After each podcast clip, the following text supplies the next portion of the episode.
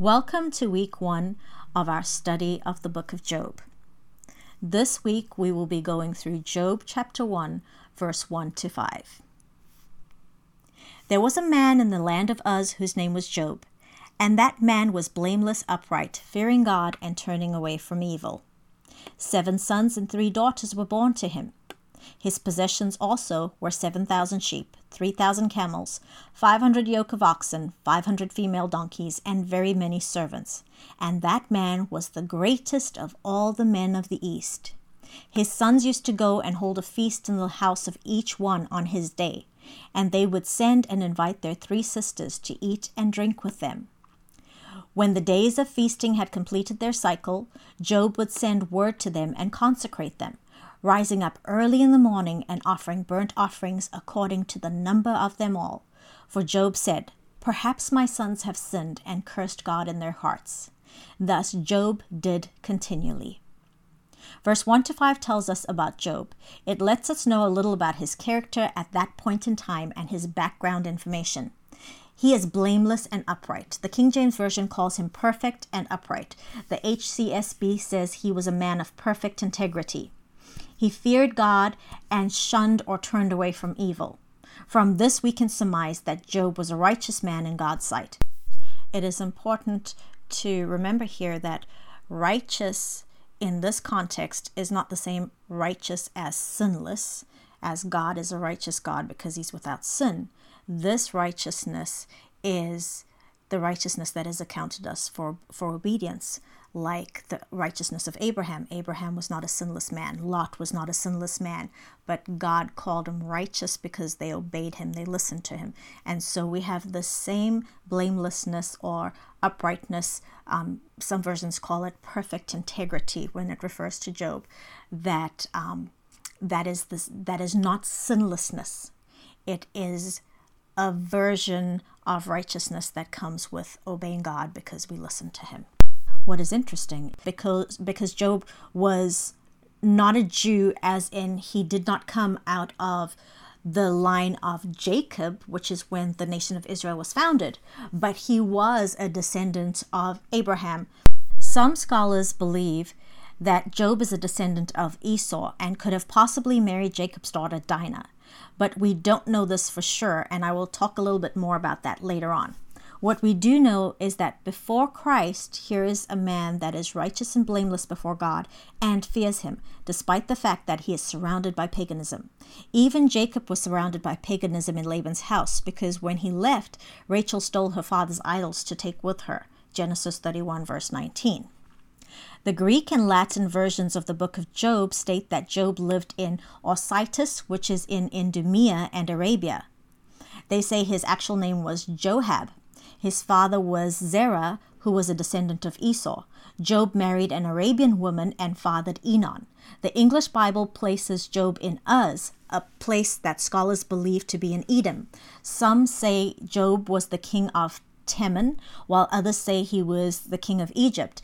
And they surmise this information going by the names of his friends um, and matching them to the names of kings during that time period. Whatever the case is, we know for sure that Job is a wealthy man, but he is not an Israelite because he doesn't come from the line of Jacob, and yet he worships the God of Abraham, Isaac, and Jacob because he is a descendant of Abraham. And we know that God himself considers Job to be his servant and calls him a righteous man. We can find this in Job 1, verse 8, Job 2, verse 3, and Ezekiel 14, verse 14. Job lived before God's laws were written on the tablets and given to Moses. So I'm talking about the Ten Commandments. Yet we see glimpses of Job living it prior to it being written. This makes perfect sense when we consider that God does not change. He and His Word are one. His law is part of His Word and therefore a part of Him it also does not change. So it is normal to see it evidenced before God Himself writes it on the tablets for Moses to give to the nation of Israel. We find the Ten Commandments in Exodus 20, verse 3 to 17. And I'm just going to run through 10 points to reference the Ten Commandments regarding Job. Number one, Job served one God and put no one else before him.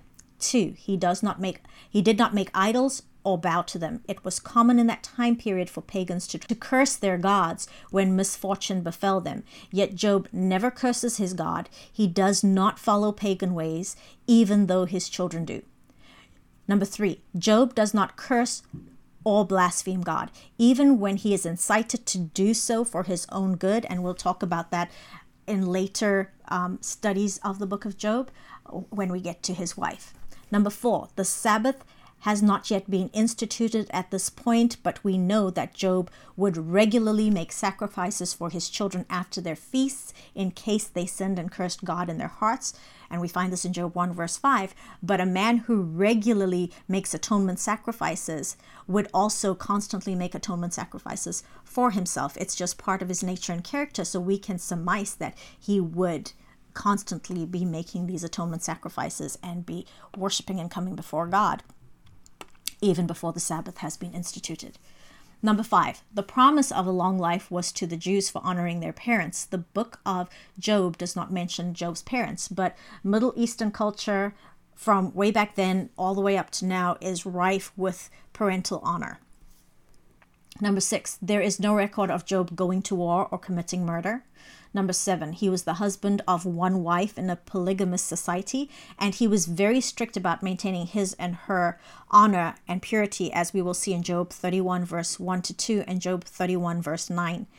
Um, and you have to understand that even his ancestors were polygamous. So for Job to be monogamous with uh, with a heritage of polygamy um, is is a reflection of following um, thou shalt not commit adultery. Um, he didn't even have a harem, as far as we know. Um, now, there are accounts that say that Job's first wife was Arabian and that his second wife was Dinah, Jacob's daughter. But this is not a certainty. It is possible his first wife died and he remarried, but the English Bible doesn't state that. The Apocrypha does.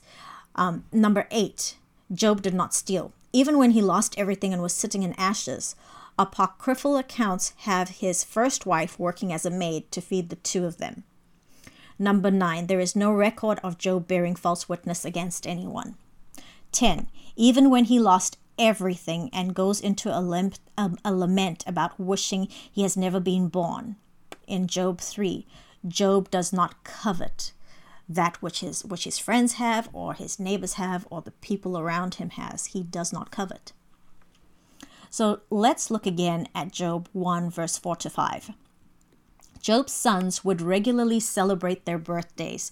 And we know they were celebrating birthdays because the NIV specifically uses that word in its translation.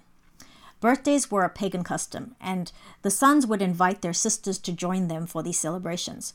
Verse 5 talks about a period of feasting, so it is not just a few hours like we celebrate a birthday, but possibly a few days. When the time of his children's feasting was over, Job, Job would make arrangements to purify them as the patriarch of his family and the priest of his home or the head of his clan.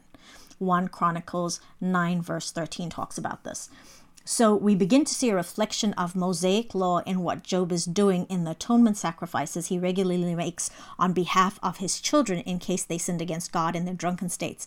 But that law does not yet exist. We start to see it reflected. We know that God was pleased with animal sacrifices because we see this in Genesis 4, verse 2 to 5.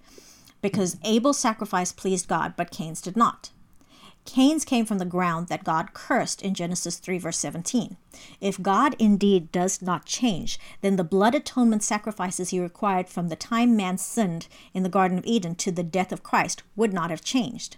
So it is logical to see this reflected and followed before the Mosaic laws are spelled out to Moses we know that the feasts and customs dictated by the Mosaic law were a poor reflection of Christ who was to come and fulfill the promises that they were de- that they were designed to reflect.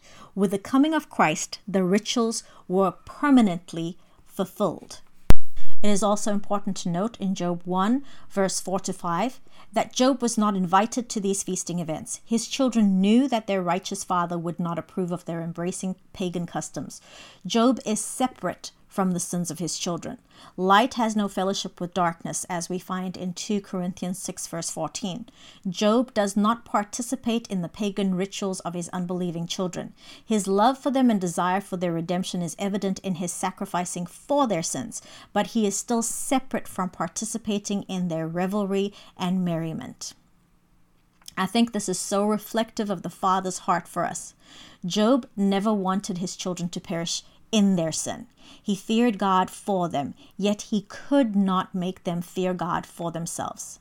Despite his godly example, his children chose not to follow in their father's footsteps, rather relying on his righteousness to make them right before his God.